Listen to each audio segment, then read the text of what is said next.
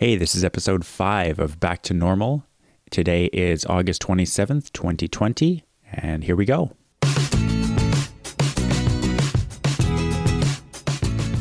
Today, I want to talk about the proper funding of education.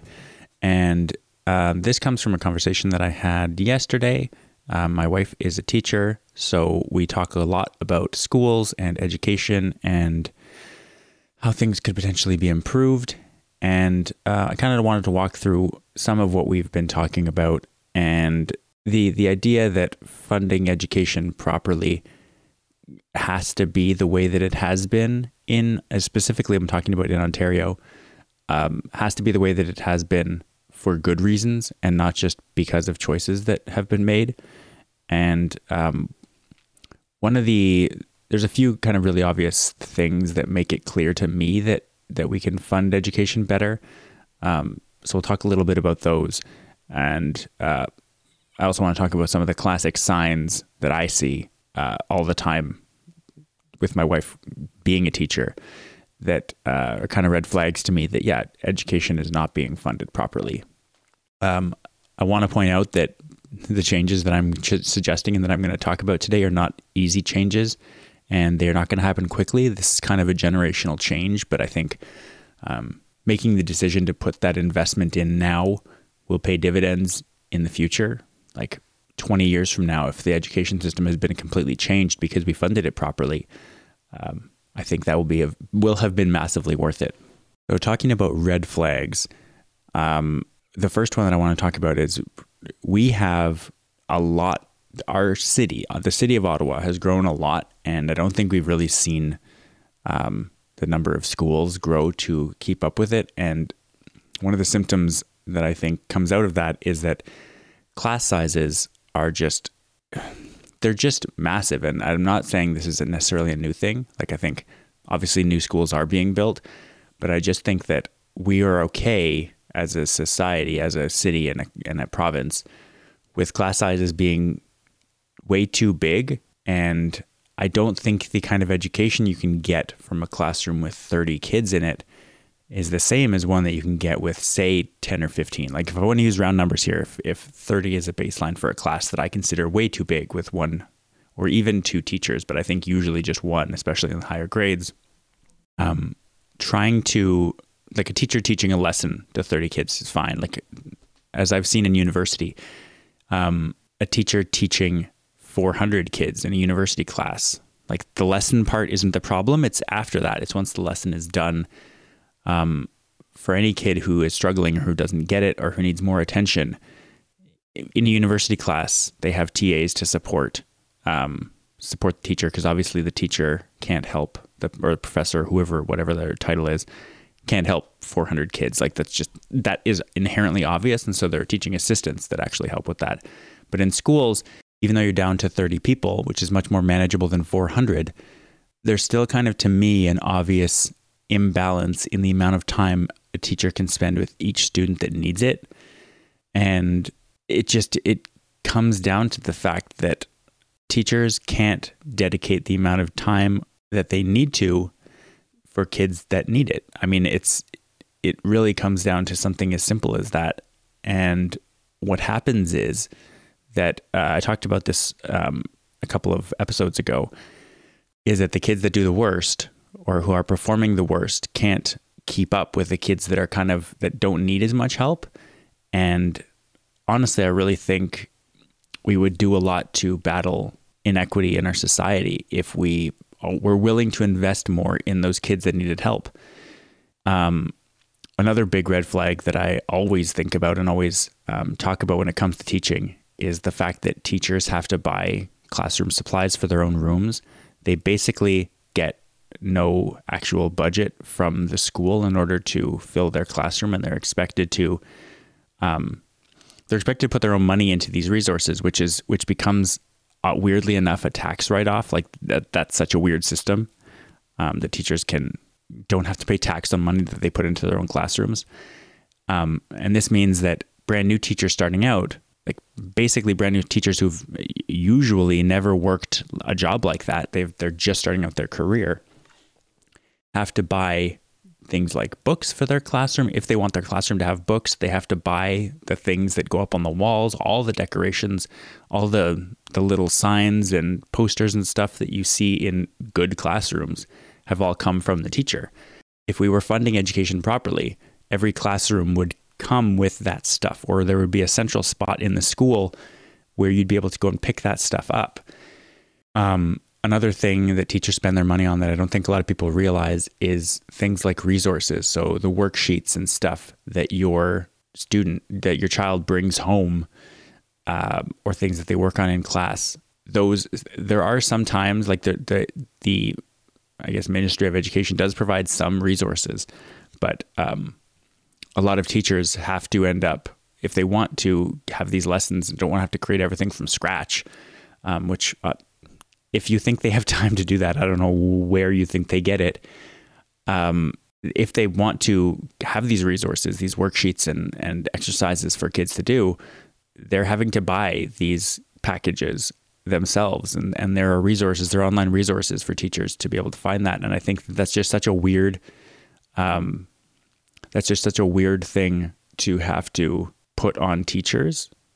Like the system should obviously be built like um, it, it, I can compare it to my life, my brief life in academia, where when you would go to, um, when you're working in a lab, uh, doing research, whatever, doing um, academic research, it would be like if you're doing your research paper or working on your, your research or whatever, doing research uh, on background, and you go to um, access research papers to look up like the, the history of what you're working on and trying to build on that and finding that you have to pay yourself for each paper that you want to read and, and download, uh, it just doesn't make any sense. Obviously, what makes more sense and what happens is that the universities pay for subscriptions to the journals, and then all the students, all the professors, all everybody that works with the university, that works in academia, can access those journals. The paid journals thing is a whole other episode that I'm not going to get into. But can you imagine the system if you were forcing grad students to buy their own journal articles, it just doesn't make any sense. Similarly, um, it doesn't make any sense that teachers have to buy their own resources if they want to provide kind of the best education experience possible or if they want don't want to spend all their time literally all their time they're not getting paid an infinite amount um, making their own resources from scratch it just doesn't it just doesn't work um, so all of that to me shows that schools are horribly unfunded. And I think the answer, which again is neither easy nor fast, is to build more schools and make it an aspiration to have smaller class sizes be the rule. Um, when you get to when you get to a point that you have that you pass 15 students in a class, when you pass 20 students in a class, make that the point when you break the class up into smaller classes um, this is already something that happens. It just happens with these gigantic numbers of students, and so you end up with um, because because it's not actually a hard and fast rule. Um, I don't actually know what the limit of, of students in, in some of the bigger classes are, the, the higher grades. But like in Alberta, when I was growing up, I would have classes with 30, 35 students, and you're just like, you're packed into these classrooms that aren't actually big enough for you. Um, not to mention the fact that we're in a global pandemic and trying to reopen those same schools, those same classrooms overstuffed with kids. Um, even in normal times, the reason that schools are cesspools for germs and all that kind of stuff, that's a very well known thing that kids who go to school get sick all the time. Um, the reason for that is that they are stuffed into these tiny classrooms, like overstuffed into these tiny classrooms, and have no ability to keep apart from one another. Um, it's it's such an interesting topic to discuss because um, a lot of people are really hesitant to spend more money on education um, because it it it's not an easy win. It's not an easy answer. You can't just throw money at this problem and have it go away. Um, even if you want to, it's going to take like you can't just have buildings appear out of thin air. You have to invest in them, and you have to find the land for it. You have to you know, there's a lot of steps. It's going to take years, potentially a decade or two, to actually get school buildings to the level where you can um, where you can actually have this proper, actual good ratio of kids to teachers in classrooms. And the most interesting part about this to me is the fact that teachers teachers are people to me that obviously nobody becomes a teacher because um, they don't want to do anything else. It's not something that you fall back into. Um, teachers come into the system loving teaching, and the system it really seems like grinds that love out of you by squeezing every last ounce of your energy and every uh, last ounce of your, you know, mental health out of you until you're you're basically just resigned to having to do not necessarily the bare minimum. I'm not saying that that teachers get ground right down to a point like that, but it can happen. Like teachers burn out all the time. And I think that putting the welfare of teachers and students ahead of, you know, funding other priorities seems like a really obvious thing to me. It's not like it's not like governments are hurting for money and I think um, what we're what we're finding during this pandemic is that the the critical nature of education as a tool that enables families to work, especially both parents, um, really kind of makes it an obvious equality and equity win for everybody. If if schools are properly funded and they're you know they're safe places to send kids where um, you can have more confidence that they're actually they actually have a good chance of getting a solid education and allow both their parents to work um, really comes down to it a lot of a lot of parents and this is becoming increasingly clear um, as we go further and further into this pandemic situation um, a lot of parents are finding hey my kid is kind of a nightmare when they're just at home all the time um, spoiler alert your kid is always a nightmare and you're just seeing it because now you have to spend a lot of time with them.